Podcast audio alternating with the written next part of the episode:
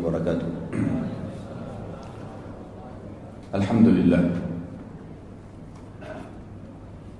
نحمده كما ينبغي لجلاله وعظمة سلطانه. نحمده حمد الحامدين ونشكره شكر الشاكرين. ونسلم على عبده ورسوله وحبيبه محمد كما صلى هو وملائكته عليه. عدد خلقه ورضا نفسه وزينة عرشه ومداد كلماته. ملء السماوات وملء الأرض وملء ما شئت من شيء بعد Tentu yang paling layak diucapkan oleh setiap muslim di awal aktivitasnya adalah memuji Allah Subhanahu wa taala. Dan juga yang kedua adalah membacakan salawat, salawat dan taslim kepada Nabi sallallahu alaihi wasallam. Di awal pembukaan kita saya ingin mengatakan kepada Bapak Ibu sekalian ikhwah akhwat rahimanallah, selamat datang di kisah orang-orang saleh. Orang-orang yang layak dan sangat pantas untuk dijadikan sebagai idola, suri tauladan, disimak kehidupan mereka. Orang-orang yang telah mencatat buku-buku sejarah dunia, bukan cuma sejarah umat Islam, sejarah dunia dengan tinta-tinta emas dari perilaku-perilaku mereka dalam kehidupan. Sosok-sosok yang tadinya di padang pasir tidak bisa membaca bahkan banyak di antara mereka yang tidak bisa menulis tapi dengan wahyu dari langit mereka menjadi manusia-manusia memimpin dunia mereka manusia-manusia yang disegani oleh musuh-musuh. Mereka yang selalu dirindukan oleh orang-orang yang beriman. Serial tentang sahabat yang mulia ini saya berdoa secara khusus kepada Allah SWT akan diberkahi dan dimudahkan.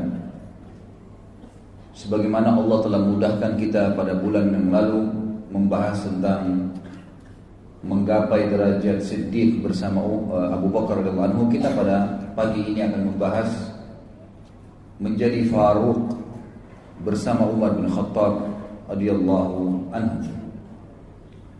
Saudaraku, Faruq diambil dari kalimat faraka yufariku atau lebih tepatnya sebenarnya juga diambil dari faraka yufariku yang artinya membedakan, memisahkan, memilah dengan jeli dan tepat. Itu artinya. Kalau dikatakan faruq itu ismul fa'il namanya. Dinisbatkan kepada pelaku jadi kalau tadi artinya membedakan, memilah, memilih ya, antara kebenaran dan kebatilan dengan tepat dan jeli. Kalau dikatakan Faruk berarti orang yang melakukan itu. Umar radhiyallahu anhu mendapatkan julukan Faruk dari Nabi kita Muhammad sallallahu alaihi wasallam langsung dari Nabi. Itu semua karena prinsip dasarnya Umar radhiyallahu anhu. Beliau begitu mengenal Islam sebagaimana yang kita dengar bagaimana kisah masuk Islamnya. Bagaimana kelebihan-kelebihannya, perilaku-perilakunya. Bagaimana sosok Umar di zaman jahiliyah yang ganas. Yang luar biasa bencinya dengan Islam. Yang secara khusus melawangkan waktunya untuk menyiksa kaum muslimin. Umar bin Khattab radhiyallahu anhu pada saat di Mekah sebelum masuk Islam bukan hanya menyiksa budak dia. Dia datang kepada teman-temannya seperti Abu Jahal, Abu Sufyan, Umayyah bin Khalaf. Didatangi oleh dia dan dia bantu menyiksa budak-budak temannya. Sampai sore hari dari pagi. Dipukulin, digebukin, macam-macam. Dan Umar bin Khattab pada saat tiba malam, dia meninggalkan orang-orang Islam sambil berkata apa? Kalau bukan karena malam, saya tidak berhenti menyiksamu. Bencinya luar biasa dengan agama Allah Subhanahu wa taala. Ganas luar biasa terhadap orang-orang Islam. Keras, kasar.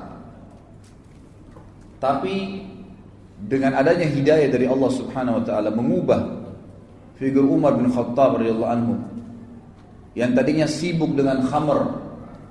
Beliau sendiri menyebutkan tentang kisahnya, beliau mengatakan saya pecinta khamr di masa jahiliyah. Tidak ada hari kecuali mendekuk khamr. Akhirnya membenci khamr dan terus berdoa kepada Allah agar khamr diharamkan dan ayat pengharaman khamr turun karena permintaannya beliau radhiyallahu anhu.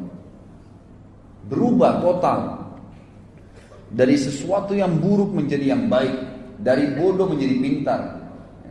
Dari orang yang tidak punya adab, tidak punya tata krama menjadi orang yang sangat mulia akhlaknya. Islam mengubah semua itu. Dan Umar bin Khattab adalah orang yang punya prinsip pada saat dia tahu Islam ini benar maka betul-betul dia membedakan dan memilah antara Islam dengan kekufuran. Hijrah 100% dia membedakan antara kebenaran dengan kebatilan. Dan ini akan menjadi inti bahasan kita nantinya. Bagaimana kita bisa menjadi Faruq bersama Umar radhiyallahu anhu? Agar bukan mustahil kita bersama dengan beliau di surga nanti. Saya jelaskan pada saat membahas Abu Bakar di awal-awal bahasan kita di seri pertama dan ini adalah seri kedua dari serial sahabat kita. Bagaimana seseorang di antara kita mengambil hikmah yang sangat besar dari ternukilnya kepada kita kisah-kisah para sahabat. Terutama 10 sahabat yang jamin masuk surga yang akan kita bahas di 10 pertemuan pertama kita nantinya. Dengan izin Allah tentunya. Maka kita lihat kisah-kisah mereka dinukil kepada kita ikhwan dan akhwat sekalian bukan hanya sebuah dongeng, seremoni, meramaikan tulisan para ulama, bukan. Agar setiap orang beriman di antara kita mengambil pelajaran dari kisah mereka bukan mustahil kita bisa menjadi orang yang sedik bersama Abu Bakar bukan mustahil kita menjadi orang yang Faruk bersama Umar dan akan bulan depan kita akan bahas membeli surga dengan harta bersama Uthman bin Affan radhiyallahu anhu majma'in. Setelahnya kita akan bahas Ali menjadi prajurit yang dicintai oleh Allah dan Rasulnya bersama Ali bin Abi Thalib radhiyallahu. Kisah-kisah mereka ternukil kepada kita, terukir dengan sangat lengkap, terinci apa perilaku-perilaku mereka selama mereka hidup agar kita menjadi mengambil pelajaran dan bukan mustahil kita bersama mereka di surga. Bukankah ada 70 ribu dari umat Muhammad SAW yang masuk surga tanpa hisab? Bukankah ada hadis lain yang mengatakan dan Nabi SAW meminta lagi kepada Allah dimudahkan maka Allah memudahkan di setiap satu orang dari 70 ribu itu membawa 70 ribu yang lainnya. Semoga Allah SWT menjadikan kita termasuk di antaranya. Masuk surga tanpa hisab bersama dengan orang-orang yang sudah dimuliakan oleh Allah SWT dari kalangan sahabat Nabi Ridwanullahi alaihi. Umar bin Khattab ini punya banyak sekali fadilah. Tetapi yang dititik beratkan adalah bagaimana Umar bin Khattab ini bisa ditakuti, disegani oleh musuh-musuh Allah sampai pada tingkat syaitan pun takut dengan Umar. Padahal Umar gak melihat syaitan itu. Kira-kira apa kata kuncinya? Di pembukaan ini saya akan sebutkan dan penulis buku menyebutkan tentang masalah itu. Beliau mengatakan, ini adalah Al-Faruq. Menyebut namanya menghiasi majlis pertemuan setiap orang yang beriman. Padanya terbaca kebenaran ungkapan. Semua orang yang membahas Umar dan menyimpulkan ternyata sampai dia sukses sebagaimana kita pelajari nanti dari anak atau dari seorang anak muda yang pemabuk, yang jahat, yang ganas sama orang Islam atau orang mukmin di Mekah menjadi seorang yang beriman yang sangat ya baik sebagaimana kita lihat nanti yang sangat luar biasa perjuangannya membela agama Allah dan sangat tegas dengan orang-orang kafir sampai menjadi raja kaum muslimin dan meninggal mati syahid di Madinah. Ternyata kata kuncinya kata beliau adalah barang siapa yang takut kepada Allah, takut kepada Allah, niscaya Allah akan membuat segala sesuatu takut padanya. Jadi rahasianya Umar bin Khattab ditakutin nanti kita lihat sama musuh-musuhnya dari kalangan manusia dan jin pun jin kalau melihat Umar bin Khattab nanti kita jelaskan hadisnya lewat di sebuah lembah Umar gak lihat, dia sengaja cari lembah lain karena takut dengan Umar radhiyallahu anhu. Kata kuncinya karena Umar bin Khattab sangat takut dengan Allah Subhanahu wa taala. Disebutkan cirinya adalah beliau kalau mendengar atau membaca Al-Qur'an terlintas ayat tentang azab, maka beliau pingsan. Setiap kali dengar ayat pasti pingsan. Bahkan pernah sekali beliau baca Quran itu pingsan ya, dan sadar beberapa saat kemudian dan merasa sakit tubuhnya karena takutnya dengan ayat tersebut selama sebulan. Dan para sahabat mengunjunginya karena sak, dianggap sakitnya tadi. Tidak pernah kena apa-apa nggak ada penyakit khusus tapi karena takut pada saat membaca tentang ayat azabnya Allah Subhanahu Wa Taala. Di kedua bawah matanya kelopak matanya ada garis berwarna hitam. Dan ini tidak mudah kulit seseorang itu bisa bergaris warna hitam dan seperti ada lubang mengalirnya tempat air. Ini karena banyaknya Umar bin Khattab menangis kepada Allah Subhanahu wa taala setelah masuk Islam. Sebagaimana juga mudah-mudahan nanti akan ada beberapa kisahnya. Dialah laki-laki yang terang-terangan tentang Islamnya pada saat orang menyembunyikan Islam itu sendiri. Dia yang sengaja mengorbit Islamnya. Nanti juga akan kita lihat kisahnya. Dia laki-laki ikhwan dan sekalian yang menambal bajunya pada saat menjadi khalifah dan memakai baju biasa dan tidak punya pengawal. Tidak pernah takut kecuali kepada Allah Subhanahu wa taala. Dialah laki-laki yang syaitan lari darinya. Dialah laki-laki yang tidak pernah tidur malam hari kecuali sudah memastikan dan lagi kaum muslimin yang susah pada saat itu. Dialah laki-laki yang merupakan mujahid terbesar ya, yang dicatat dalam sejarah karena di zaman Umar bin Khattab disepakati oleh para sejarawan muslim adalah masa ekspansi Islam terbesar. Runtuhnya ya, kerajaan Persia secara keseluruhan, Rusia, Afghanistan, Iran, Irak, semua wilayah Persia dulu itu runtuh di, zaman Umar radhiyallahu anhu. Gitu. Begitu pula wilayah sebagian besar wilayah Romawi, negeri Syam, ya, kemudian Mesir, wilayah Afrika, takluk ya jadi dua sisi timur dan baratnya dunia ini takluk di zaman Umar bin Khattab dan masuk Islam pada saat itu. Berapa banyak pahala yang beliau panen radhiyallahu anhu dan nanti akan kita jelaskan masalah itu. Dialah dikatakan orang yang tidak mau makan sampai kelaparan pada saat masyarakatnya ditimpa peceklik dikenal dengan amramada. Nanti akan kita jelaskan juga masalah itu. Dialah orang yang selalu mengucapkan kebenaran walaupun pahit dan tidak pernah takut kecuali kepada Allah Subhanahu wa taala. Kata penulis, dialah Faruq umat ini yang telah mengguncangkan singgasana orang-orang zalim, meruntuhkan benteng-benteng uh, raja-raja Kisra dan kaisar Romawi. Orang-orang sombong lagi congkak tunduk kepada ya, uh, keadilannya. Bendera kezaliman tertunduk di depan panji keadilannya. Dialah orang yang sangat zuhud, seorang ulama ahli ibadah, pencemburu terhadap orang-orang yang melanggar hukum Allah dan juga orang yang sangat takut kepada Allah Subhanahu wa taala. Orang yang punya tekad yang baja, pembunuh fitnah-fitnah dan juga orang yang paling gencar menghidupkan sunnah Nabi sallallahu alaihi wasallam. Ini kurang lebih kronologis yang disebutkan oleh penulis buku. Sekarang kita masuk siapa Umar bin Khattab radhiyallahu anhu. Umar bin Khattab ini sebenarnya adalah salah satu dari suku Adi. Adi ini suku dari Quraisy dan bertemu dengan Nabi sallallahu alaihi wasallam di kakek kelima atau keenamnya. Di zaman jahiliyah, Umar ini sangat dekat dengan Umar yang lain. Ada dua orang Umar dulu di zaman jahiliyah yang terkenal sekali pemimpin Mekah. Itu adalah Umar bin Khattab dan Umar bin Amr bin Hisham atau dikenal dengan Abu Jahal. Dua orang ini terkenal dengan Umarain ya, di Mekah. Dua Umar yang terkenal sekali. Dua-duanya punya prinsip hidup dua-duanya orangnya kekar, tubuh, tubuhnya tinggi besar, kepala suku, ya, yang memimpin pada saat itu karena di Mekah tidak ada raja, satu raja memimpin tapi semua kepala suku mereka bersatu di Darun Nadwa kemudian mereka ya sama-sama mengambil keputusan untuk Mekah. Dan Umar sama um, Umar Umar bin Amr atau Abu Jahal dengan Umar bin Khattab ini dua-duanya adalah orang yang sangat berpengaruh. Makanya kita akan jelaskan nanti Umar bin Khattab ini punya kisah masuk Islam. Itu karena doa Nabi Shallallahu Alaihi Wasallam. Nanti akan saya jelaskan sebentar. Umar bin Khattab ini tugasnya di masa jahiliyah dulu adalah sebagai duta, sebagai duta. Dan duta ini adalah sosok orang yang menggambarkan atau menyimbolkan sebuah negara sebagaimana kita tahu. Dan duta ini sama dengan presiden. Dia nggak boleh diganggu dan dia harus punya kelebihan, keterampilan, baik itu dalam membela dirinya ataupun mempertahankan prinsip-prinsip dasar negaranya. Dan Umar bin Khattab adalah duta, itu kan, bagi orang-orang Quraisy ke mana pun dia yang diutus untuk pergi dan kalau menghadapi orang-orang yang susah, keras kepala, berat untuk ditangani maka Umar bin Khattab lah yang diminta oleh orang-orang Quraisy untuk menghadapinya. Di masa jahiliyah dia sangat buruk kehidupannya karena Umar bin Khattab maksudnya buruk dalam pandangan Islam tanda kutip ya.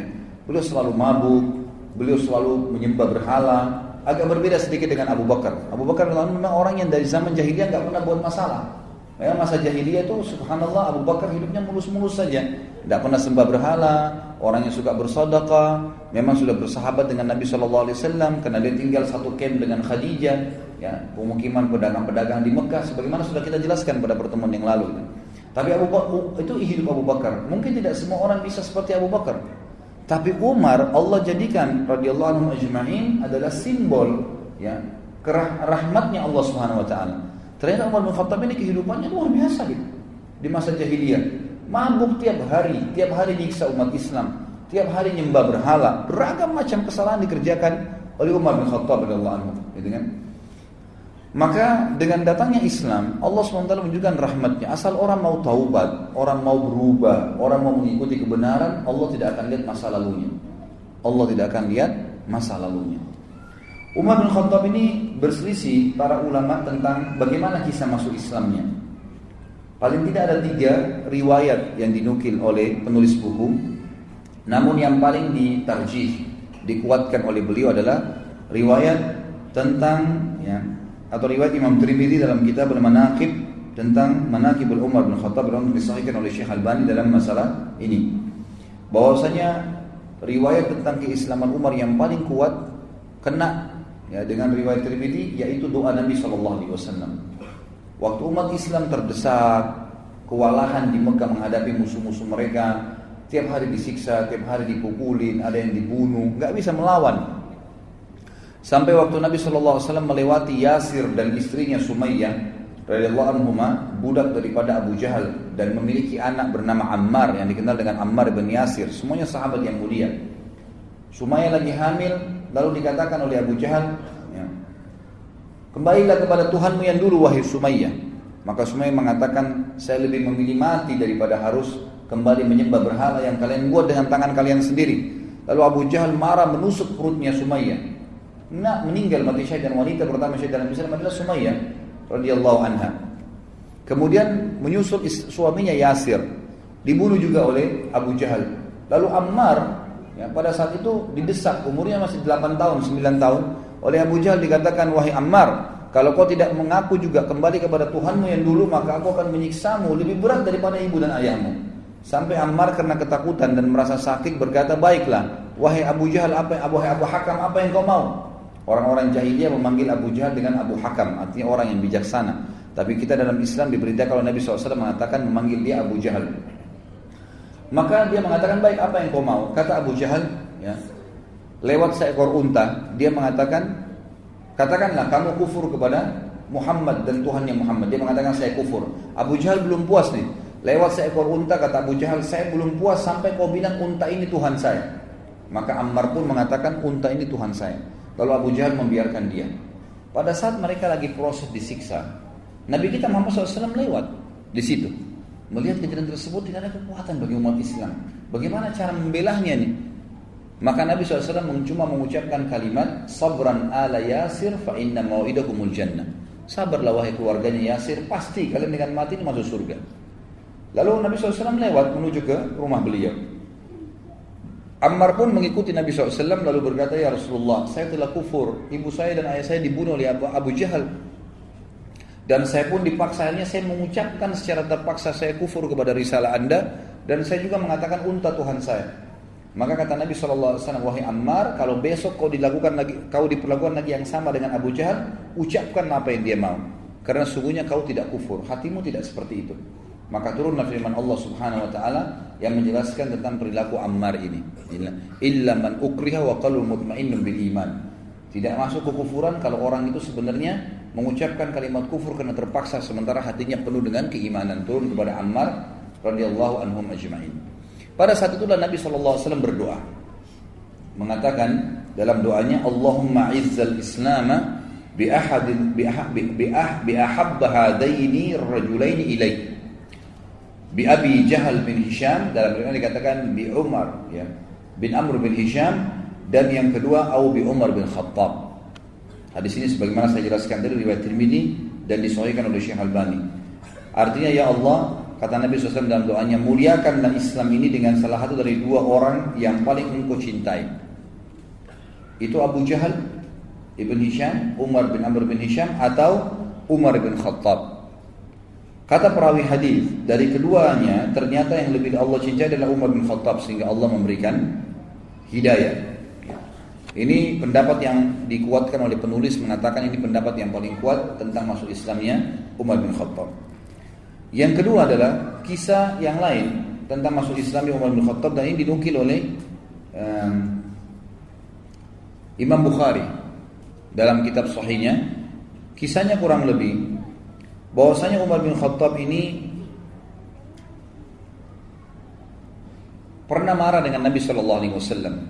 Jadi setelah melihat kejadian di Mekah, simpang siur, setiap hari orang bicara tentang Muhammad, Muhammad, Muhammad, Muhammad. Terus pengikutnya Muhammad disiksa, orang Quraisy bertengkar, berkelahi, suku sama suku saling bermusuhi, suku sama suku saling bertengkar, gitu kan? Suami istri terpisah dengan suaminya. Umar bin Khattab bilang Muhammad sudah gila. Gitu kan. Saya harus bunuh Muhammad.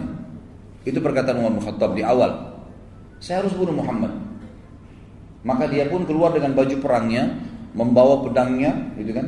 Keluar khusus untuk membunuh Nabi Sallallahu Alaihi Wasallam, gitu kan? Lalu dia pun mendatangi Abu Jahal dan berkata kepada Abu Jahal. Pada saat itu Abu Jahal mengatakan, saya akan memberikan 100 ekor unta yang membunuh Muhammad. Maka Umar berkata, betulkah yang kau bilang hai Abu Jahal? Dia bilang iya. Baik, Umar bin Khattab keluar membawa pedangnya sekaligus menyatukan antara hadiah yang dikejar 100 ekor unta itu dengan ya, bencinya dengan Nabi Shallallahu Alaihi Wasallam pada saat itu. Dan ini ya sebagaimana saya sebutkan tadi di sini ditulis diriwayatkan oleh Imam Bukhari dalam kitab Manaqibul Ansar bab Islam Umar bin Khattab. Dikatakan maka Umar bin Khattab pun jalan kan? Kemudian menuju ingin mencari Nabi SAW waktu itu dia tidak tahu Nabi SAW itu di mana. Ketemulah dia dengan seseorang yang bernama Nuaim bin Abdullah. Nuaim bin Abdullah ini seorang sahabat sudah masuk Islam dari keluarganya Umar. Lalu dia bertanya, wahai Umar, mau ke mana kamu? Kata Umar, saya ingin membunuh Muhammad yang telah mengacaukan seluruh Quraisy ini. Kata Nuaim waktu itu, dia khawatir Umar bin Khattab ini terkenal orangnya. Kalau sudah ngambil prinsip mau membunuh, dia tidak akan pulang sampai dia membunuh atau dia yang dibunuh. Itu prinsip dasarnya. Selalu begitu di masa, masa jahiliyah. Dan dia terkenal hampir sama kekuatan fisiknya sama Hamzah radhiyallahu anhu. Ya, ajma'in. Hamzah ini terkenal dulu kalau berburu di Mekah itu berburu singa, harimau, dibunuh, berburu ya. Lalu kemudian dia pikul harimau atau singa sendiri di pundaknya. Karena kuatnya Hamzah radhiyallahu dan Umar bin Khattab juga sama. Terkenal dua orang ini kalau berburu berburunya bukan rusa, bukan kelinci, bukan kambing liar, unta, enggak. Dia berburu singa, harimau, dibunuh sendiri kemudian dipikul di pundaknya masuk ke Mekah, dikulitin dimakan sama dia. Jadi memang orang-orang yang sangat kuat secara fisik. Umar bin Khattab ini karena tegasnya maka Nuaim bin Abdullah ini takut radhiyallahu anhu jangan sampai dia betul-betul datang membunuh Nabi SAW ini. Bagaimana caranya? Maka dia pun akhirnya terlintas dia bilang tidak ada di benak saya waktu itu kecuali saya ingin mengalihkan Umar agar tidak menuju ke rumah Nabi SAW. Waktu itu Nabi sedang berada di Darul Arqam, rumah salah seorang sahabat ya, yang terkenal dijadikan sebagai basis dakwah Nabi SAW. Maka Nuaim bin Abdullah berkata radhiyallahu anhu, wahai Umar, Apakah kau mengira nanti suku Abdul Muttalib dan suku Hashim, suku Nabi SAW akan membiarkan kamu? Kalau kau bunuh Muhammad, dia bilang saya nggak peduli. Walaupun dua suku itu berperang dengan saya sendiri. Betul-betul prinsip dasar mau membunuh ini, gitu kan? Lalu kata Nuaim Abdullah tidak tegas di mana saya pada saat itu kecuali satu hal. Saya bilang, kenapa kamu sibuk mengurus Muhammad, ayat Umar? Sementara adikmu sendiri Fatimah Fatimah bin Khattab, ini adik kandungnya Umar bin Khattab perempuan, dengan suaminya ada iparmu Sa'id bin Zaid. Sa'id bin Zaid ini adalah salah satu dari sepuluh yang masuk surga nantinya, gitu kan? Itu adik iparnya Umar bin Khattab. Jadi Umar sama adik iparnya dua-dua dapat jaminan surga. Dari 10 sahabatnya masuk surga. Sa'id bin Zaid ini. Mereka sudah masuk ikut agamanya Muhammad. Bagaimana bisa kau sibuk dengan Muhammad sementara keluargamu sendiri belum kamu urus? Maka Umar marah mengatakan, apakah benar Fatimah adikku sudah sabak? Ya, artinya sudah keluar meninggalkan agama Tuhannya. Kata uh, Nuaim, iya benar. Silakan kau pastikan sendiri. Maka Umar bin Khattab waktu itu tidak tahu di mana Nabi SAW berada dan dia tahu rumah adiknya. Dia menuju ke rumah adiknya. Jalan dari ke rumah adiknya. Tiba di rumah adiknya, ternyata adiknya Fatimah binti Khattab dan suaminya Sa'id bin Zaid sedang belajar Al-Quran dari seorang sahabat tadinya bekas budak yang dibebaskan oleh Abu Bakar namanya Khabbab bin Arad. Khabbab bin Arad adalah guru Al-Quran. Dia ajar mengaji lagi dengan ayat. Begitu mereka dengar suara langkah Umar bin Khattab. Dalam beberapa asar dikatakan Umar ini saking badannya besar. Kalau dia melangkah suara kakinya terdengar. Maka didengar oleh Fatimah dan mereka tahu itu adalah langkah Umar. Dengan suaranya juga dikenal dari Umar. Maka mereka pun menyembunyikan Khabbab bin Arad di kamar, kemudian menyembunyikan beberapa lembaran Al-Quran yang waktu itu masih tertulis di kulit-kulit unta. Lalu Umar mengetuk pintu tidak dibukakan, lalu dia mendobrak pintu dan rubuh pintu itu. Kemudian dia berkata kepada Fatimah dan Said, adiknya dan adik iparnya, apa tadi yang saya dengar itu? Apakah itu yang Muhammad ajarkan? Kata Fatimah, tidak ada sesuatu yang kau dengar. Apa yang kau dengar tadi? Lalu dia mengatakan, tadi saya dengar. Tidak usah kalian rahasiakan. Perlihatkan kepada saya itu. Waktu itu kebetulan lembaran Al-Quran dipegang oleh Fatimah. Lihat, disembunyi di belakang badannya tapi kelihatan. Umar mengatakan, pasti itu yang kamu pegang, berikan kepada saya. Fatimah memang mau. Maka Umar menampar adiknya. Waktu ditampar keluar darah jatuh. Suaminya Said bin Zaid berusaha mendekat, gitu kan? Waktu mendekat dipukul juga sama Umar. Jatuh dua-duanya. Waktu jatuh Umar sudah tinggal mengambil kertas saja tapi Allah eh, kulit itu saja. Tapi Allah SWT memudahkan waktu itu hatinya Umar terbuka. Dia lihat adiknya jatuh berdarah belum pernah dia mukul adik kandungnya sendiri. Maka dia pun mengatakan, "Kenapa kau selalu terlalu ngotot mempertahankan ini?" Kata adiknya, "Jangan kau pegang hai Umar. Karena kau najis, nggak mungkin kamu bisa memegang ini. Kau masih dalam keadaan kafir. Kalau kau mau memegangnya maka mandilah dulu." Umar pun akhirnya masuk ke dalam rumah, minta pamit mandi. Setelah mandi dia keluar dikasih lah lembaran tersebut. Kebetulan waktu itu beberapa ayat di dalam kertas di dalam kulit itu dari surah Toha. Nah, surah Toha. Lalu Umar pun duduk kemudian membaca. Mulailah membaca. Ya, Toha ma anzalna ilaikal qur'ana litashqa illa tadhkiratan liman yakhsha. Terus dia baca. Toha ya, kami tidak turunkan Al-Qur'an ini kepadamu untuk kamu sedih hai Muhammad kecuali hanya peringatan bagi orang-orang yang mau tunduk kepada Allah pencipta langit dan bumi ini. Terus dia baca ayat demi ayat, nggak lama kemudian Umar bin Khattab seperti orang yang lunak. Kita bisa lihat kalau orang lagi tubuhnya dalam keadaan sombong, yang dia kuatkan, dia tegarkan dengan orang yang lagi lunak, gitu kan beda. Maka melihat waktu itu Sa'id bin Zaid melihat Umar bin Khattab agak melunak, lalu dia eh, waktu itu juga waktu Umar membaca rupanya suaranya agak keras. Dan ini dalam bahasa Arab dia ngerti. Umar itu bisa membaca ya. Maka dia membaca pun maka dari dalam kamar waktu Umar membaca ayat tersebut dan bacaannya benar karena itu bacaan dalam bahasa Arab dia dia tahu. Maka Khabbab bin Arad guru mengaji tadi dari sahabat Nabi yang bekas budak yang dibebaskan Abu Bakar ini keluar. Lalu melihat keadaan tersebut Umar bin Khattab berkata di mana Muhammad Habab bin Arad radhiyallahu tahu bahwasanya Umar ini sudah lunak nih. Dia mengatakan, "Wahai Umar, kalau kau mau saya yang tunjukkan." Maka Habab bin Arad pun memegang tangan Umar lalu sama-sama menuju ke Darul Arkam. Tiba di Darul Arkam, ikhwan dan sekalian, dari kejauhan, bukan Darul Arkam ini dua lantai. Lantai kedua, ada seorang sahabat yang memang ditugaskan oleh Nabi SAW untuk memantau. Kalau ada orang-orang Quraisy yang datang atau mengetahui kegiatan mereka, maka mereka bubar gitu. Begitu dia lihat dari jauh, ternyata ada Habab bin Arad datang, lagi berada di sebelahnya Umar bin Khattab. Dan Habab bin Arad ini memegang tangan Umar. Tapi dari kejauhan, kesannya seperti Umar yang memegang dia. Karena besarnya tangan Umar, gitu kan. Maka yang sahabat di lantai dua rumah ini mengira Umar bin Khattab menawan Habab bin Arad, gitu kan. Dan dia datang untuk membunuh Nabi SAW. Maka berteriak dari atas sahabat ini, Umar bin Khattab, si kafir datang. Maka semua orang heboh di rumah Darul Arkam. Umar bin Khattab yang datang. Lebih baik orang-orang Quraisy 10-20 orang daripada Umar yang datang. Gitu kan? Bagi mereka luar biasa kalau Umar datang ini berbahaya sekali, gitu kan?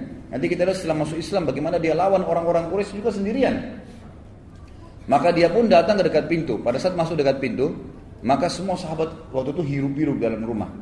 Hamzah radhiyallahu anhu waktu itu sudah masuk Islam sebelumnya dan duduk lalu berkata, biarkan dia masuk. Kalau dia niat buruk, saya akan menghadapinya. Maka Nabi SAW mengatakan, masukkan Hamzah ke dalam kamar. Hamzah disuruh sembunyikan. Ini bukan perkelahian. Nabi SAW sudah tahu. Dimasukkan ke dalam ruangan, lalu kata Nabi SAW, bukakan buat dia. Begitu dia masuk, begitu dibukakan pintu, Umar bin Khattab lihat Nabi SAW tundukkan pandangannya. Lalu Nabi SAW memegang pundaknya, bajunya dengan keras dan menyentaknya sambil mengatakan, Wahai Ibnu Khattab, apakah kau menunggu azabnya Allah turun padamu baru kau beriman? Maka Umar diam. Nabi SAW sentak kedua kali, Wahai Ibnu Khattab, apakah kau menunggu azabnya Allah turun kepadamu baru kau beriman? Sampai tiga kali lalu Umar bin Khattab tertul, jatuh terberlutut di tanah lalu mengatakan, saya beriman kepadamu ya Rasulullah, lalu dia syahadat. Pada saat dia syahadat seluruh Darul Arkam bertakbir. Karena besarnya takbir kaum muslimin, bangga dengan Umar masuk Islam, terdengar sampai di dekat Ka'bah takbir mereka. Gitu kan? Jadi saking besarnya. Ini salah satu kisah yang berhubungan dengan masuk Islamnya Umar bin Khattab. Riwayat yang lain maksud saya. Riwayat yang ketiga adalah riwayat yang dinukil oleh Imam Ahmad ya. Mohon maaf, bukan. Riwayat di sini dikatakan sebenarnya di sanadnya dhaif ya. Sanadnya dhaif tapi ini disebutkan oleh Imam Az-Zahabi dalam Al-Mizan. Ini dikarenakan karena riwayat ini terdapat Abdurrahman bin Harith seorang rawi yang jujur sebetulnya tapi dia memiliki kekeliruan dalam meriwayatkan hadis. Jadi sebenarnya dhaifnya lemah pun tidak terlalu lemah. Ya karena dia bukan pembohong, dia bukan ahli maksiat, cuman dia kadang-kadang keliru kalau menyampaikan hadis. Lafadznya ada yang tertukar. Maka didaifkan. Tapi ulama tentu nanti saya simpulkan akan menggabungkan tiga riwayat dan mengatakan tidak ada yang berbentrok satu sama yang lain. Intinya Umar bin Khattab sudah masuk Islam dan akhirnya menjadi seorang sahabat yang mulia. Ibnu Ishaq menukil dalam buku sirahnya tentang Ummu Abdullah binti Abi Hasma ya. radhiyallahu anha pada saat dia bilang dia cerita Ummu Abdullah ini bercerita demi Allah ketika kami sedang bersiap-siap berangkat ke negeri Habasyah. Mau berangkat ke negeri Habasyah? Maka eh, suaminya Amir namanya sedang menunggu di sebuah lembah yang cukup jauh dari Mekah supaya tidak kelihatan maka satu-satu keluarga Ummu Abdillah ini kebetulan masih punya hubungan kerabat dengan Umar bin Khattab dan waktu itu terkenal terdengar di orang-orang Quraisy bahwa muslimin sudah mau hijrah, mau melarikan diri dari Mekah dan orang-orang Quraisy berjaga-jaga. Termasuk Umar bin Khattab yang berjaga-jaga, ya berusaha menahan umat Islam Jangan sampai hijrah ke Habasyah. Ada yang hijrah dibunuh, gitu kan? Berusaha dibunuh. Ummu Abdullah ini punya hubungan kerabat dengan Umar dan dia bersama dengan anaknya Abdullah ingin menyusul suaminya ke sebuah lembah yang sudah cukup jauh dari Mekah. Pada saat dia mikul-mikul barangnya, melewatin lembah demi lembah, tiba-tiba sebelum keluar dari pintu gerbang Mekah, ada Umar bin Khattab berdiri. Kagetlah Ummu Abdullah ini. Lalu Ummu Abdullah berkata, Sungguh kami mendapatkan ujian berat melalui kalian. Maksudnya orang-orang musyrik Mekah. Ya. Kami tidak pernah dibiarkan oleh kalian. Mau beriman pada Allah di Mekah diganggu. Mau hijrah pun ditahan. Umar bin Khattab kaget waktu itu melihat Umar bin karena kerabatnya perempuan. Ya, Kemudian malam-malam bawa barang, pikul-pikul, bawa anaknya masih kecil Abdullah yang waktu itu masih umur 2 atau 3 tahun. Ya. Lalu Umar kesian mengatakan, wahai Abdullah, mau ke mana kamu? Kata dia, saya mau ke Habasyah, mau hijrah. Karena kami nggak bisa ibadah menyembah Allah di sini. Kalian paksa kami untuk menjadi musyrik. Maka Ummu Abdullah kaget waktu itu berkata, ya, saya tiba-tiba melihat ada lunak dalam hati Umar dan tiba-tiba saja dia mengatakan, semoga keselamatan bersama Ummu Abdullah, pergilah. Padahal Umar bin Khattab ini sudah niat keluar untuk membunuh siapa pun orang Islam yang hijrah gitu. Pada saat bertemu Ummu Abdillah ini dengan suaminya di lembah yang sudah janjian di luar Mekah, tiba-tiba suaminya tanya, tadi Ummu Abdillah, ada nggak orang yang kau temuin dari Quraisy? Kata Ummu Abdillah, nggak ada, kecuali Umar, gitu kan. Kata suaminya, Umar bin Khattab itu musibah yang besar, gitu kan. Itu bahaya sekali kalau kau ketemu dengan dia. Lalu kata Ummu Abdillah, tapi dia sempat lunak. Dia bahkan mengatakan kepada saya, semoga selam, engkau selamat wahai Ummu Abdillah. Mudah-mudahan menjadi penyebab masuk Islamnya, gitu kan. Lalu kata Amir, Amir ini suaminya Umar Abdullah. Dia mengatakan orang yang engkau lihat tadi itu Umar bin Khattab maksudnya tidak akan pernah masuk Islam sebelum keledainya Al Khattab masuk Islam. Jadi mustahil masuk Islam orang itu, gitu kan? Ini kata sahabat ini. Karena luar biasa Umar benci dengan Islam pada saat itu. Gitu kan? Jadi kalau seandainya orang yang kau lihat itu mau masuk Islam, mesti keledainya Khattab, keluarga Khattab, maksudnya keluarganya Umar semua, itu syahadat baru dia bisa syahadat tuh orang. Gitu. Saking sulitnya gitu. Maka akhirnya di, di kisah ini disebutkan sampai di situ dan akhirnya Umar bin Khattab benar masuk Islam kemungkinan bisa saja dari doanya Ummu Abdullah tadi yang disebutkan. Ya. Jadi itu di antara riwayat yang dinukil kepada kita. Pertama tentang doa Nabi Shallallahu Alaihi Wasallam, dan ini yang paling kuat. Yang kedua tentang uh, uh, adiknya Fatimah dan Sa'id bin Zaid radhiyallahu anhu ajma'in yang sudah masuk Islam sebenarnya lalu Umar membaca surat Toha dan yang ketiga adalah tentang masalah kisah Ummu Abdullah. Ada riwayat yang lain juga dinukil oleh sebagian ya, ulama dan dinukil juga oleh beliau di sini adalah Umar bin Khattab pernah bercerita sendiri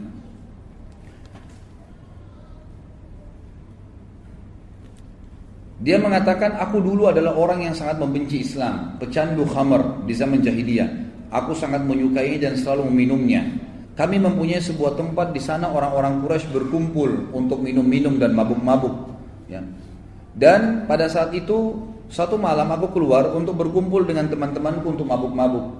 Lalu aku melihat ya Rasul ini Umar cerita setelah dia masuk Islam ya. Lalu aku melihat Rasulullah SAW sedang di dekat Ka'bah dan sedang menyembah Allah. Maka aku pun berkata, cobalah aku mendengarkan apa yang disampaikan oleh Muhammad. Ini riwayat lain ya. Lalu kemudian aku pun menyelipkan diri di antara kiswanya Ka'bah. Sampai mendekat tidak ada yang memisahkan antara aku dengan Muhammad kecuali kiswah Ka'bah. Lalu aku dengarkan apa yang dibaca oleh Muhammad sehingga menyentuh hatiku. Lalu aku pun akhirnya mendengarkan suara dari Nabi Shallallahu Alaihi Wasallam setelah hatiku tersentuh. Apa yang membuatmu datang ke sini wahai Ibnu Khattab? Maka aku menjawab, aku datang untuk beriman kepada Allah dan Rasulnya serta kepada apa yang dibawa oleh Rasulnya. Maka Rasulullah SAW pun memuji Allah sambil berkata, Allah telah memberimu petunjuk wahai Umar. Kemudian Nabi SAW mengusap dadaku kata Umar dan mendoakanku agar aku bisa teguh. Kemudian aku meninggalkan beliau dan beliau masuk ke dalam rumahnya. Ini dinukil oleh beliau di footnote nomor 15 dikatakan diriwayatkan oleh Atha dan Mujahid tentang Islamnya Umar. Ibnu Ishaq juga menyebutkan di dalam buku sirahnya bahwasanya Abdullah bin Abi Najih al-Makki menyampaikan kepadaku dari Ishaq dan sanadnya ini mursal tapi memiliki penguat-penguat dari riwayat-riwayat yang lain. Ringkas cerita adalah Umar bin Khattab dari empat riwayat, jadi bukan tiga tadi, empat riwayat ini ya semua dinukil bahwasanya bagaimana beliau masuk Islam. Terlepas daripada itu kata ahli sejarah dan penulis buku secara khusus mengatakan ini ya kalau kita mau gabungkan semua riwayat tetap riwayat yang paling kuat tadi adalah riwayat yang menceritakan dari doa Nabi Shallallahu Alaihi Wasallam. Memang kalau doa Nabi maka semua jadi penyebab beliau akhirnya masuk Islam dan kasuistik tadi yang lainnya semua karena penyebab beliau masuk Islam saja. Lalu kita masuk setelah masuk Islam pada saat Umar bin Khattab mengucapkan syahadat maka yang paling pertama dia lakukan dua hal Begitu dia syahadat depan Nabi SAW dia melakukan dua hal. Yang pertama adalah dia langsung bertanya, kata Ibnu Umar radhiyallahu dalam riwayat yang sahih, riwayat Imam Bukhari, disebutkan bahwasanya pada saat Umar bin Khattab masuk Islam syahadat, dia menanyakan kepada para sahabat, siapakah di antara orang-orang Quraisy yang paling tidak bisa pegang amanah? Lisannya langsung suka gosipin orang. Kata beberapa sahabat di sebelah Umar, Jamil bin Muammir ada seseorang yang bernama Jamil bin Muammir. Coba temuin ya, uh, uh, uh, orang ini mengatakan itu, namanya Jamil bin Muammir. Lalu Umar bin Khattab mengatakan di mana dia? Kata sebagian orang di dekat Ka'bah. Ibnu Umar yang menukir riwayat ini mengatakan saya lalu mengikuti ayah saya. Pada saat menemui ya Jamil bin Muammir ini lagi duduk depan Ka'bah, ayahku pun mendekati sambil berkata, "Wahai Jamil, apakah kau belum tahu apa yang terjadi dengan saya?" Kata Jamil, "Tidak." Ada apa wahai Ibnu Khattab? Lalu kata Umar, saya sudah menjadi pengikut Muhammad, gitu kan? Lalu kata Abdullah bin Umar, belum belum sempat Umar bin Khattab ayah saya masih mau ceritain nih bagaimana masuk Islamnya. Jamil bin Muammir ini memang tukang gosip yang super, gitu kan? Sampai dia bilang belum dengar ceritanya apa, berdiri langsung menuju ke dekat Ka'bah, ya tanpa melihat wajah ayah saya sedikit pun lalu berkata dengan Ka'bah, Umar bin Khattab telah murtad, telah sabak, sebab itu menyembah selain Allah, selain Tuhan-Tuhan mereka. Maka orang-orang Quraisy pun datang dan akhirnya mengeroyoki Umar. Ya, mengurangi Umar. Waktu Umar ditanya oleh orang Quraisy sebelum dikeroyokin, wahai Umar, apa kau sudah sabah? Sabah itu berarti sudah murtad dari agama kita, menyembah selain berhala-berhala yang kami sembah. Kata Umar, tidak, saya enggak sabah, saya enggak murtad, tapi saya sudah asyhadu an la ilaha illallah wa anna muhammadar rasulullah. Malah dia syahadat depan mereka, gitu kan. Maka dalam riwayatnya dikatakan Umar bin Khattab pun dikeroyokin oleh orang-orang Quraisy. Riwayat yang ini riwayat menjelaskan maka Umar pun dikeroyokin orang Quraisy lalu dia berkelahi sama mereka dari pagi itu sampai sore. Sendirian dia lawan gitu kan. Pada saat Umar bin Khattab capek, letih, ada dua riwayat di sini. Riwayat yang pertama menjelaskan, khusus masalah riwayat yang pertama ya. Nah, nanti riwayat yang kedua tentang bagaimana setelah masuk Islam, apa perilakunya. Ini masih riwayat yang pertama, tapi khusus masalah pada saat dia dikeroyokin ada dua riwayat lagi. Di sini menjelaskan. Riwayat yang pertama adalah Umar bin Khattab berkelahi sampai dia lelah. Begitu dia lelah, Umar bin Khattab duduk di tanah, sambil berkata, lakukan saja apa, apa yang kalian mau lakukan. Silakan pukulin saya terserah. Demi Allah kalau kami ada jumlahnya 300 orang saja yang sudah beriman sama Allah, maka kami memiliki Mekah kalau kalian jadi atau kalian jadi pemilik Mekah. Artinya kami terus akan berkelahi dengan kalian sampai Mekah ini takluk. Gitu kan? Kalau kami 300 orang. Riwayat yang lain mengatakan, waktu Umar bin Khattab letih, Umar bin Khattab balik melihat siapa di antara yang sedang keroyokin dia yang berkelahi ini pemimpinnya Quraisy. Ada ditemukan ada satu pimpinan Quraisy waktu itu tidak disebutkan namanya, dipegang ya badannya sama Umar, ditidurkan di tanah, lalu sama Umar ditusuk matanya. Umar bilang, kalau kau tidak suruh, jadi Umar lagi digebukin nih, tapi orang itu di bawahnya Umar, Umar tusuk matanya. Umar bilang, kalau kau tidak berhentikan mereka, matamu akan saya butakan. Maka dia pun teriak, lepaskan Umar, Umar sudah gila mau butain mata saya. Gitu. Akhirnya orang-orang pada tinggalin Umar waktu itu. Itu itu riwayat yang berhubungan dengan masalah waktu dikeroyokin. Riwayat yang lain menjelaskan, tapi ini riwayat sebenarnya yang pertama lebih kuat, ya, karena diriwayatkan oleh Imam Bukhari. Kalau ini riwayat lebih hasan, yang diriwayatkan hasan adalah sebagian mendoifkannya. Tapi yang jelas riwayatnya juga dipegangi oleh sebagian ahli sejarah karena penguat dia. Waktu Umar bin Khattab masuk Islam, dia berkata kepada Nabi SAW, Ya Rasulullah, bukankah kita dalam keadaan benar? Ini baru syahadat nih, belum belajar banyak hukum gitu kan. Apakah kita bukan kita dalam keadaan benar kata Nabi SAW benar? Bukankah orang Quraisy dalam keadaan salah, batil menyembah berhala salah? Karena tadi sebelumnya dia sudah menyembah berhala, gitu kan? Kata Nabi SAW benar. Kata Nabi SAW kalau kata Umar, kalau begitu kenapa kita tinggal ya Rasulullah? Ayo kita perangin aja, gitu kan? Padahal ini masih baru berapa belas orang, gitu kan? Maka Nabi SAW waktu itu mengatakan sabarlah wahai Ibnu Khattab, sesungguhnya Allah belum perintahkan itu padaku. Jadi ini riwayat yang lain tentang perilaku Umar bin Khattab pada saat dia masuk Islam. Penulis buku di sini langsung pindah ke kisah bukan lagi di Mekah. Karena di Mekah tidak terlalu banyak kisahnya Umar bin Khattab radhiyallahu tapi kita masuk ke kisah lebih banyak nanti bagaimana dia setelah masuk Islam, bagaimana pada saat dia hijrah, dimulai dengan pada saat hijrah, bagaimana pada saat hidup di Madinah, peperangan-peperangan yang dia hadiri bersama Nabi SAW, janji-janji Nabi SAW kepada diri beliau pribadi, kemudian juga apa perilaku beliau pada saat beliau jadi khalifah itu akan banyak fokus di situ. Pada saat Umar bin Khattab hijrah akan hijrah, di sini ditulis oleh beliau hijrah yang merendahkan martabat orang-orang musyrik. Dinukil dalam sebuah riwayat, ya, riwayat disebutkan oleh Imam Tirmidzi, mohon maaf, ini disebutkan oleh Ibnu Athir dalam Usudul Ghaba dan ini dengan sanad yang sahih. Dan kabar ini juga dikatakan disebutkan dalam buku Ar-Riyadun Nadhirin atau Ar-Riyadun Nadhirah ya. Ini disebutkan juga dengan riwayat-riwayat yang sahih. Bahwasanya Umar bin Khattab pada saat akan hijrah ke Madinah, maka Ibnu Abbas meriwayatkan, Ibnu Abbas berkata, Aku telah mendengarkan Ali bin Abi Thalib menceritakan. Kata Ali, aku tidak mengetahui seorang laki-laki dari kaum muhajirin yang berhijrah Melainkan dia melakukan dengan sembunyi-sembunyi kecuali Umar bin Khattab. Dan subhanallah nanti kita lihat banyak sekali kelebihan Umar bin Khattab. Itu yang sebutin adalah Ali bin Abi Thalib. Yang justru riwayat-riwayat ini anehnya kenapa tersembunyi dari teman-teman orang-orang kita Syiah ini. Yang semoga Allah berikan hidayah. Gitu kan? Kenapa mereka tidak merenungi masalah ini gitu? Malah terbalik. Mereka menganggap kayak membenci ya atau ahli sunnah membenci Ali. Padahal kita menghormati Ali radhiyallahu anhu dan Ali ini adalah mertua Nabi yang mertua Umar bin Khattab di akhir hidupnya Umar bin Khattab. Sebagaimana kita tahu Umar bin Khattab nanti di akhir hidupnya menikah dengan Ummu Kalthum adiknya Hasan dan Husain. Dan Umar bin Khattab meninggal di paha ya Ummu Kalthum itu sendiri. Ali di sini menukil mengatakan memuji Umar bin Khattab berkata, "Saya ya, atau aku tidak mengetahui seorang laki-laki dari muhajirin yang berhijrah ke Madinah melainkan dia melakukan dengan sembunyi-sembunyi kecuali Umar bin Khattab. Ketika hendak berhijrah dia mengambil pedangnya menyiapkan busurnya menenteng beberapa anak panah di tangannya dan memegang tombak pendeknya. Jadi orang siap perang gitu kan? Pedangnya ada busurnya anak panahnya dan tombak kecil di tangan kirinya. Lalu dia menuju ke Ka'bah. Sementara para petinggi Quraisy sedang berada di halamannya.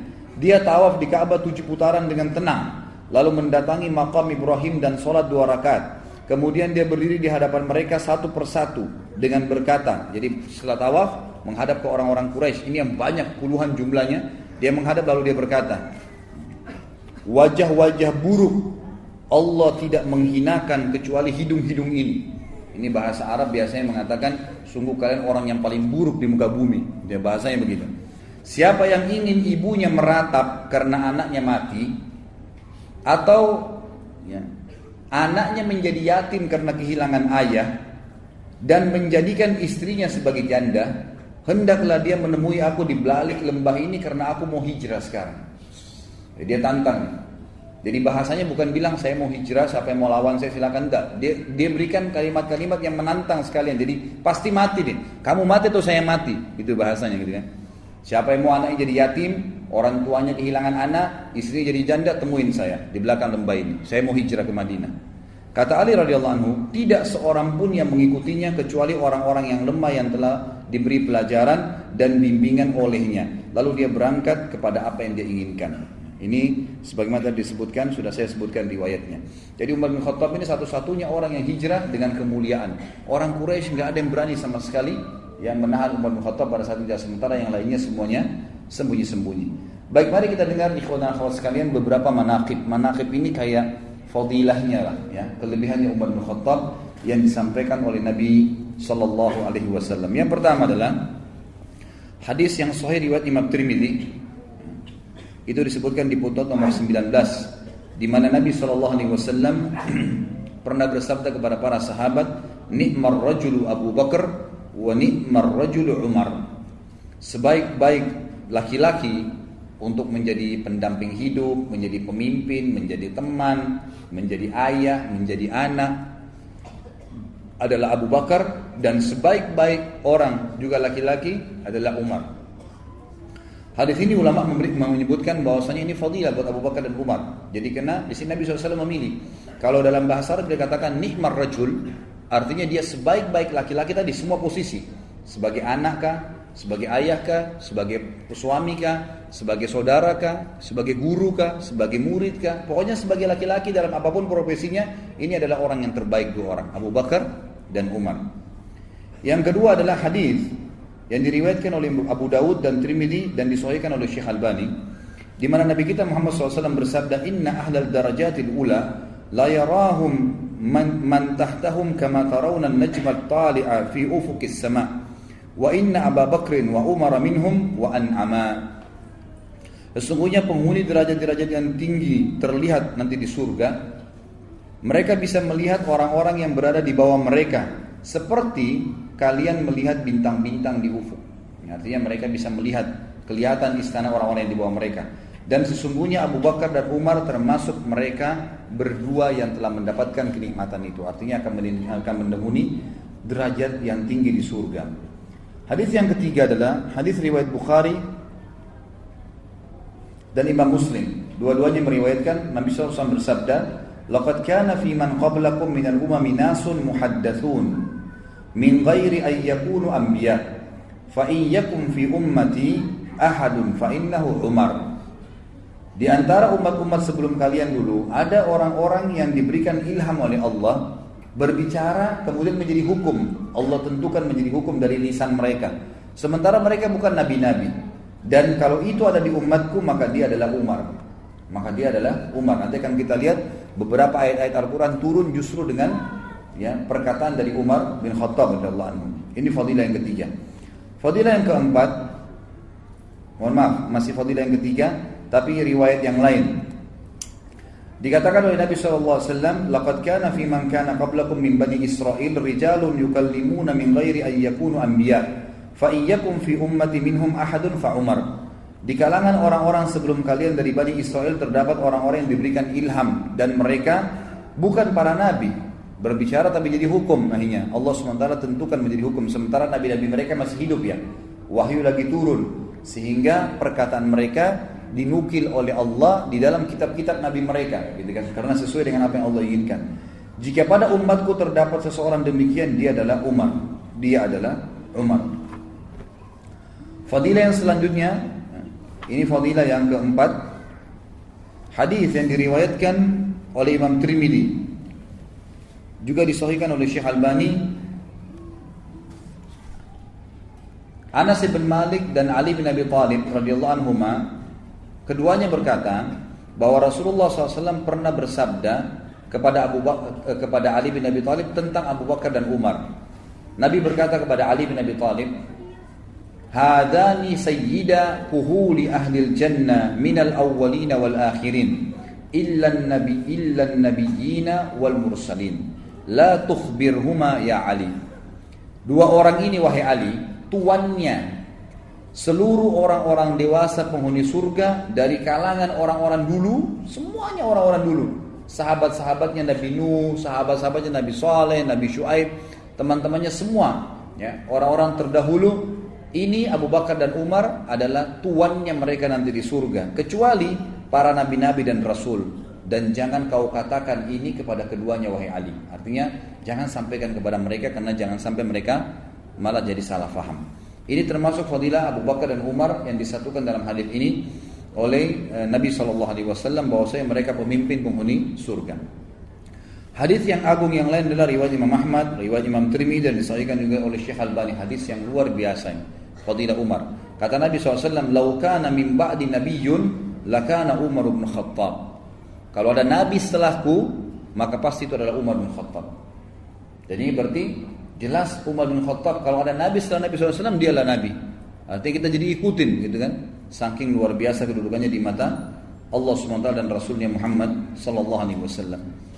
Fadilah yang selanjutnya yang keenam adalah disebutkan diriwayatkan oleh Imam Ahmad dan Tirmidzi dan disahihkan juga oleh Syekh Albani kata Nabi sallallahu alaihi wasallam inna Allah taala ja'ala al-haqqa lisani Umar wa qalbi sesungguhnya Allah telah menjadikan kebenaran pada lisan dan hati Umar jadi sampai pada tingkat apa pun yang dia ucapkan apa yang dia niatkan dalam hatinya semuanya itu kebenaran dibantu oleh Allah subhanahu wa taala Ibnu Umar berkata, tidak ada sesuatu perkara yang menimpa manusia di zaman Nabi SAW Lalu mereka berpendapat tentang perkara tersebut dan Umar pun berpendapat tentang perkara tersebut kecuali Al-Quran turun sejalan dengan pendapat Umar. Ya, ini dinukil dalam riwayat Imam Ahmad. Kemudian juga Tariq ibn Shihab, ini salah satu ulama tabi'in yang masyhur ya, belajar dari para sahabat berkata, kami berbicara di antara kami, di antara semua tabi'in, waktu itu Umar masih hidup, bahwasanya ada malaikat yang berbicara melalui Umar bin Khattab. Jadi seperti apa yang diucapkan itu semua sesuai dengan syariat, nggak ada yang keluar dari situ. Ini sahih riwayat Imam Ahmad. Kemudian disebutkan juga dalam fadilah yang ketujuh, ya. Fadilah yang dalam hadis ya. Kalau tadi Abdullah bin Umar itu dan Tariq bin Syihab itu pujian mereka. Tapi sini hadisnya adalah fadilah yang ketujuh. Nabi SAW pernah melihat Umar bin Khattab dalam hadis riwayat Ahmad dan Abdul Razak dan dihasankan oleh Syekh Albani. Nabi SAW pernah melihat Umar bin Khattab memakai baju putih. Lalu Nabi SAW menanyakan, barukah Umar atau baju bekas? Pernah dicuci? Kata Umar, baju bekas ya Rasulullah. Lalu Nabi SAW mengucapkan doa dan doa ini akhirnya menjadi doa yang dianjurkan untuk setiap muslim mengucapkan kepada muslim yang lain kalau pakai baju baru. Ilbis jadidan wa ish hamidan wa mut syahida. Semoga kau selalu pakai baju baru, hai Umar. Semoga hidupmu selalu terpuji dan juga semoga pada saat kau mati kamu mati syahid. Sebagian ulama mengatakan mati syahidnya Umar ini karena doa Nabi SAW untuknya dalam pakai baju tadi. Fadilah yang selanjutnya yang ke-8 adalah pernah Nabi SAW hadis ini riwayat Bukhari dan juga Abu Daud dan Tirmidzi. Waktu di perang Uhud, pasukan muslimin terdesak dan Nabi SAW mengajak sahabat untuk naik di atas gunung Uhud. Waktu itu Nabi SAW didampingi oleh Abu Bakar, Umar dan Uthman radhiyallahu ajma'in. Maka tiba-tiba goncanglah Uhud. Maka Nabi SAW bersabda, "Uthbut Uhud fa inna alaika fama alaika illa nabiyyun wa siddiqun wa syahidan. Tenanglah wahai Uhud, karena di atasmu ada seorang nabi seorang Siddiq Abu Bakar dan dua orang yang akan mati syahid. Maksudnya Umar dan Uthman. Dan memang Umar nanti akan kita lihat di akhir pembahasan kita bagaimana beliau mati syahid dibunuh oleh Abu Lu'lu al-Majusi, salah satu orang yang kafir pada saat itu. Kemudian Fadilah yang selanjutnya, saya tidak usah sebutkan nomornya, mungkin 9 yang ke-10 dan seterusnya, adalah pernah Nabi SAW menjelaskan di dalam hadis riwayat Imam Ahmad dan Imam Muslim juga Nasai dengan sanad yang sahih. Nabi SAW pernah bercerita tentang umat-umat sebelum kita gitu. Kata Nabi SAW, ketika seorang pengembala bersama domba-dombanya datanglah seekor serigala mau mengambil domba. Lalu berhasil ditangkap sama dia. Berhasil serigala itu mengambil dombanya lalu pergi. Lalu si pengembala mengejarnya. Kemudian serigala itu berbicara mengatakan, kalau saya sudah memangsa seperti ini, kau tidak akan bisa mengambilnya. Kata si serigala dalam bahasa si pengembala. Sampai pengembalanya berhenti, nggak jadi ngejar. Gitu kan. Kok bisa serigala ngomong? Lalu kata Nabi SAW, dan juga dari sisi lain ada seseorang yang sedang membajak, yang, yang sedang menggunakan sapinya, gitu kan? Tapi tidak digunakan untuk membajak sawah, digunakan untuk memikul barang-barang yang berat di punggungnya. Lalu sapi itu berbicara mengatakan, ya, saya tidak diciptakan untuk ini kepada ya pemilik sapinya. Lalu sahabat semua mengatakan subhanallah. Maksudnya antara yakin dengan tidak gitu. Apa kata Nabi Shallallahu alaihi wasallam? Sungguh aku Abu Bakar dan Umar percaya tentang itu. Jadi artinya kalau sudah penyampaian dari saya, nggak ada keraguan. Masalah serigala bisa bicarakah, sapi bisa bicarakah, intinya dari Allah pasti kami percaya. Saya, aku Abu Bakar dan Umar percaya tentang masalah itu. Dan ini sebuah fadilah. Artinya semua orang ragu tapi beliau ya dengan Abu Bakar dan Umar yakin dengan masalah itu. Kemudian Nabi SAW juga bersabda dalam fadilah yang selanjutnya ini diriwayatkan oleh Imam Ahmad dan Tirmidzi dan Ibnu Majah dan juga disahihkan oleh Syekh Albani. Bunyinya ar'afu ummati bi ummati Abu Bakar wa ashadduhum fi dinillahi Umar wa fi riwayah arhamu ummati bi ummati Abu Bakar wa ashadduhum fi amrillahi Umar umatku yang paling mengasihi umatku yang lain, umatku dari umatku yang paling mengasihi umatku secara global adalah Abu